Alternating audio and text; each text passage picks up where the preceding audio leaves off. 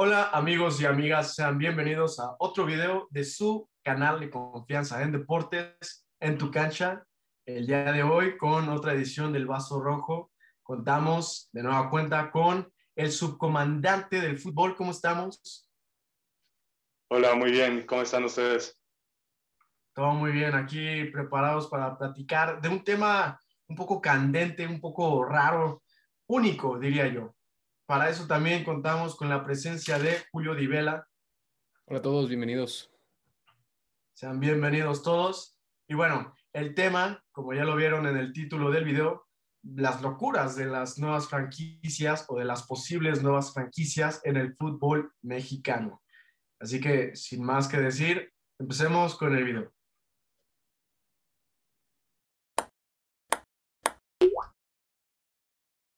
Y bueno, como mencionó Arinovo al principio de este video, estaremos platicando un poco sobre los posibles cambios que se vienen en algunas franquicias del fútbol mexicano. Y quisiera empezar eh, preguntándote, subcomandante, ¿qué opinas de esta posibilidad que existió de que la franquicia del San Luis fuera vendida a un grupo de inversionistas estadounidenses y algunos mexicanos para convertirse en Club de Cuervos, este equipo ficticio que existió gracias a una serie de Netflix? ¿Qué, qué te parece eso? Bueno, creo que es un tema triste que una plaza seria, histórica, como la es el San Luis, que tenía eh, un estadio que, bueno, sigue siendo un estadio en obra negra, pero llegó a tener proyectos interesantes. Ahora va pasando de mano en mano y parece que nadie toma con seriedad eh, esta plaza, ¿no? Entonces creo que el tema es muy triste. Creo que al final va a pasar, eh, va a suceder el Club de Cuervos. ¿Por qué? Porque estamos en un país, en un fútbol en el que les gusta a los aficionados tener esos equipos populares que, que crean un, un, morbo distinto, un morbo especial, y creo que por eso ya están viendo lo que puede ser un negocio redondo, si es que sucede. Ahora, eh, la, la inversión que había hecho el Atlético de Madrid en México con el Atlético de San Luis, eh, es interesante, pero bueno, lamentablemente parece que su proyecto, que es muy serio en España, no, no se ha podido concretar en México con un equipo exitoso.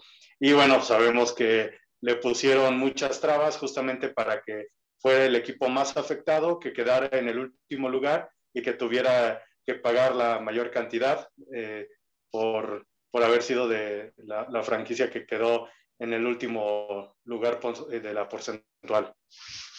Todo parece indicar, subcomandante, que esta transacción no se completará, al menos en esta temporada, pero ¿consideras que a futuro es inminente la llegada de Club de Cuervos al fútbol mexicano?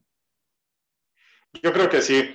Es un, bueno, es una serie que tuvo bastante éxito, entonces creo que todavía está en un punto donde eh, sería muy atractivo a nivel mercadotecnia para la gente, para el aficionado tener a ese equipo. Sabemos que no es precisamente lo más serio que eso sucede, no, no, sería lo más serio si, si eso sucede, pero vaya, en el fútbol mexicano han pasado tantas cosas que no me extrañaría que eso pasara.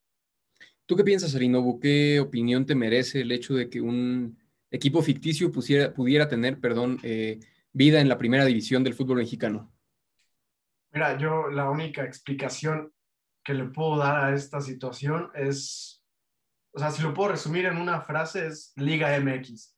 A lo largo de varios años hemos eh, visto varios sucesos únicos que ninguna otra liga del mundo vamos a poder ver, eh, buenos, malos, eh, extraños.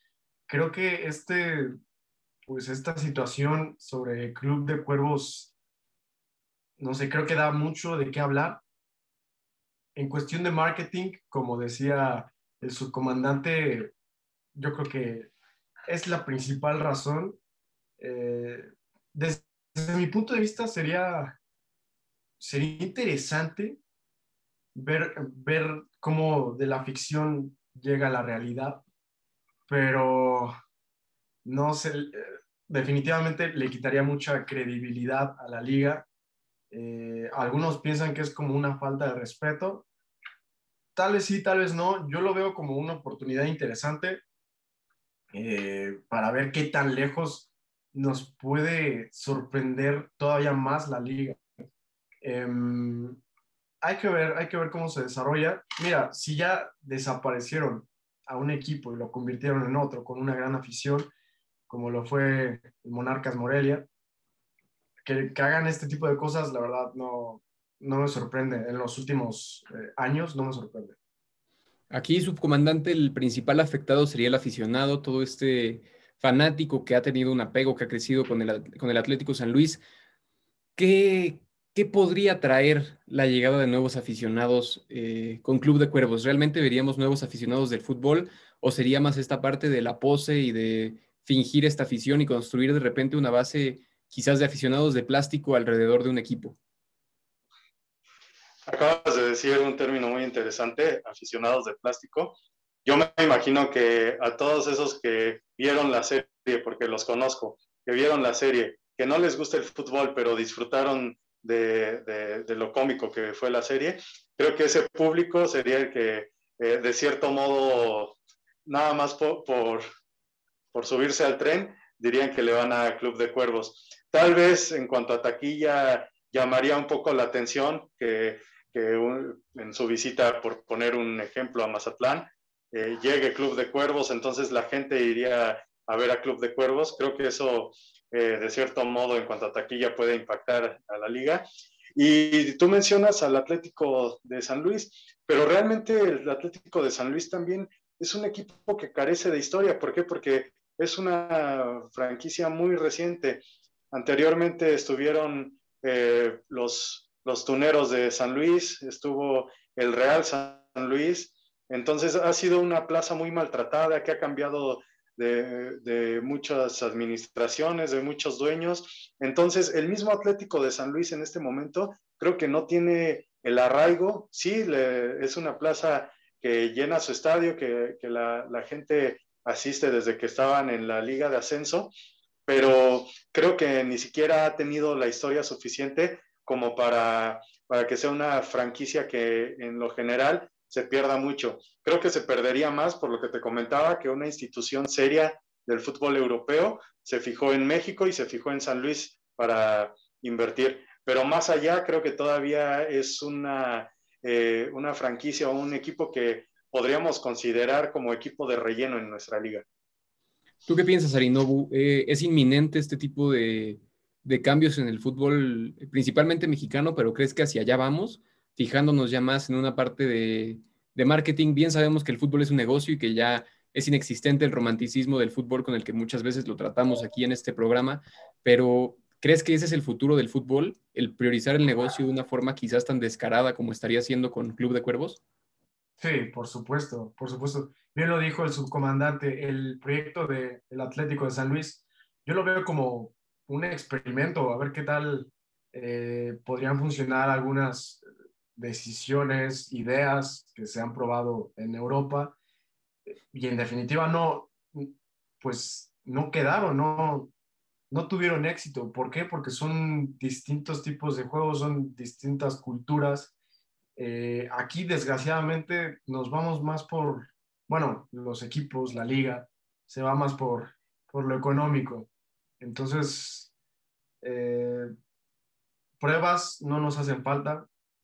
Eh, como lo comenté hace rato, fueron capaces de permitir la desaparición o, bueno, convertir un equipo a uno aparentemente nuevo, como lo fue de Monarcas a, Mazatlán, eh, y fue meramente una decisión pues, económica, que no permitan eh, la creación de, bueno, convertir el Atlético o la, el lugar que ocupa San Luis al Club de Cuervos, se vería muy raro que no, que no permitieran eso. Según comentaba el subcomandante, la historia, la poca historia que tiene el Atlético de San Luis, sí pesa bastante. Me atrevo a decir, y puede sonar eh, irreal, pero de cierta manera Club de Cuervos tiene más historia que el Atlético de San Luis, y eso también en gran parte pega. Y pasando a otra franquicia que también está buscando una nueva forma de hacer las cosas en el fútbol mexicano, como es el Necaxa, tenemos un nuevo grupo de inversionistas extranjeros, entre los que se encuentra Mesut Özil, Eva Longoria, y ahora parece ser que ellos experimentarán con NFTs, que es esta nueva criptomoneda parecida al Bitcoin, para la venta de un porcentaje de las acciones del equipo. Eh, ¿qué, ¿Qué opinión te merece esto, subcomandante? Volvemos a ver un ejemplo distinto, sí, pero de cómo el fútbol está siendo explotado al máximo como negocio, ¿no crees? Sí, este caso, bueno, sería o va a ser nuevo en México, ya es nuevo en México con lo que está sucediendo con el Necaxa. Creo que es interesante, no solo ha pasado con equipos en Estados Unidos, también ha pasado eh, a un caso similar con UFC, pero específicamente en el fútbol mexicano, eh, más allá de que esta, esta inversión es más interesante porque creo que, que va a haber una, una mayor inversión en el equipo, creo que el tema va más allá y el tema va a ser cuánto van a ser capaces de soportar el cómo se hacen los negocios en el fútbol mexicano. Más allá de que lleguen con mucho dinero, creo que eh, se van a encontrar con muchas trabas y eso creo que en un corto plazo los puede llegar a desanimar y ahí lo que yo eh, me atrevería a pensar es que este, este grupo no va a durar mucho justamente por eso, porque llegar a un fútbol como el mexicano, donde los manejos son muy distintos a los de otras partes del mundo, creo que eso puede ser algo negativo para este tipo de, grupos. Y pensando un poco en que ya la liga eh, desestimó esta iniciativa, pero el Necaxa se mantiene firme con ella, ¿cuál crees que va a ser el futuro de esto tú, Arinobu? Bueno, el tema con Necaxa la verdad sí da un poco de lástima desde mi punto de vista, ya que es un equipo, chance no, no grande, pero histórico. Tiene bastante historia, bastantes aficionados en el país. Y pues sí es un poco triste ver cómo le falta la estabilidad que en, sus buenos años tuvo. Em, a este proyecto, la verdad, yo no sé qué le depara me da gusto que haya inversionistas interesados, pero lo que más me preocuparía a mí con, con el equipo es fuera de, de lo económico, fuera de, lo financiero. ¿Qué cuestiones administrativas, deportivas, nuevas van a tomar para, para darle un nuevo rumbo al, al equipo, que es lo que necesita y muchos piden, la verdad? Y subcomandante, pensando en la entrada de estos nuevos empresarios al fútbol mexicano, dejando de lado ya si podrán o no desarrollar los proyectos que quieren debido a las trabas que mencionaste previamente, ¿le viene bien al fútbol mexicano tener esta gente que quizás no tiene tanto conocimiento, pero tiene una iniciativa mucho más empresarial o terminarán perjudicando a la larga más lo que queda de fútbol mexicano? Yo creo que le viene bien porque traen ideas distintas, porque eh, justamente no están acostumbrados a, a, cómo se hacen las cosas en México.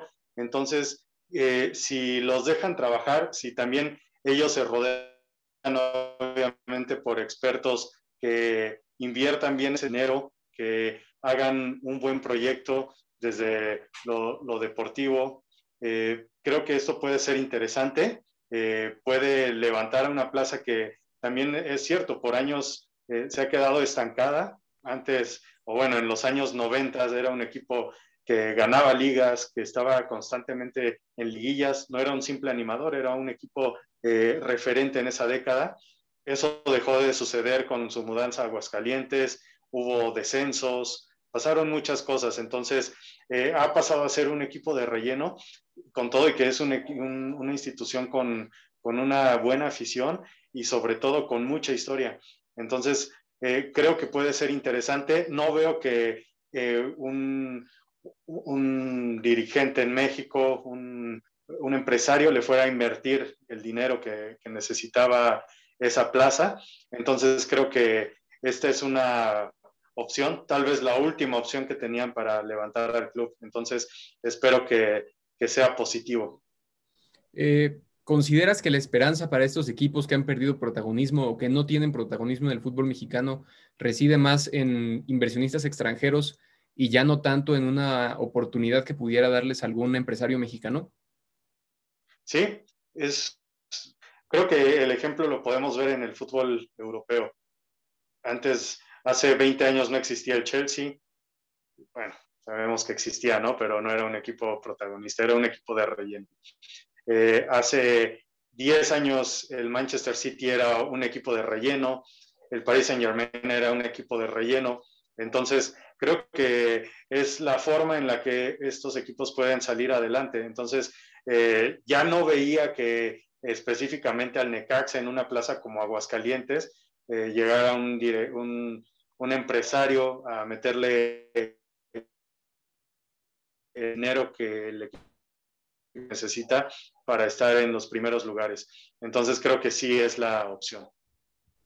¿Tú qué piensas, Arinobu, en general de, todas estas iniciativas? ¿Realmente eh, qué les espera y qué le espera al fútbol mexicano con, con estos cambios que podrían venir en algunas instituciones? Eh, bueno, yo el principal resultado que espero, y creo que ellos esperan, eh, una gran cantidad económica en cuestión de, de todo el, marketing que se está dando y el revuelo sobre, sobre estos temas. Creo que es buena, financieramente es bueno, le ayuda a la liga, eh, sobre todo para esos casos en los que los, equipos pequeños o de relleno, como mencionaba el subcomandante, no tengan el problema, eh, en el peor de los casos, de poder, pues, pagar multas por por quedar en, últimos lugares de tabla, etcétera. Hay que esperar a ver los resultados, evidentemente. Creo que son una buena idea en cuestión de mercadotecnia. Futbolísticamente no estoy seguro, eh, pero ya, veremos. Pues muchas gracias, subcomandante, por habernos acompañado en este espacio. Un placer tenerte de nueva cuenta con nosotros. Y a toda la gente que nos está viendo también, muchas gracias por tomarse el tiempo de ver este video. Si les gustó, ya saben, denle like y suscríbanse aquí abajo al canal. Y nos vemos el miércoles en un nuevo video. Adiós.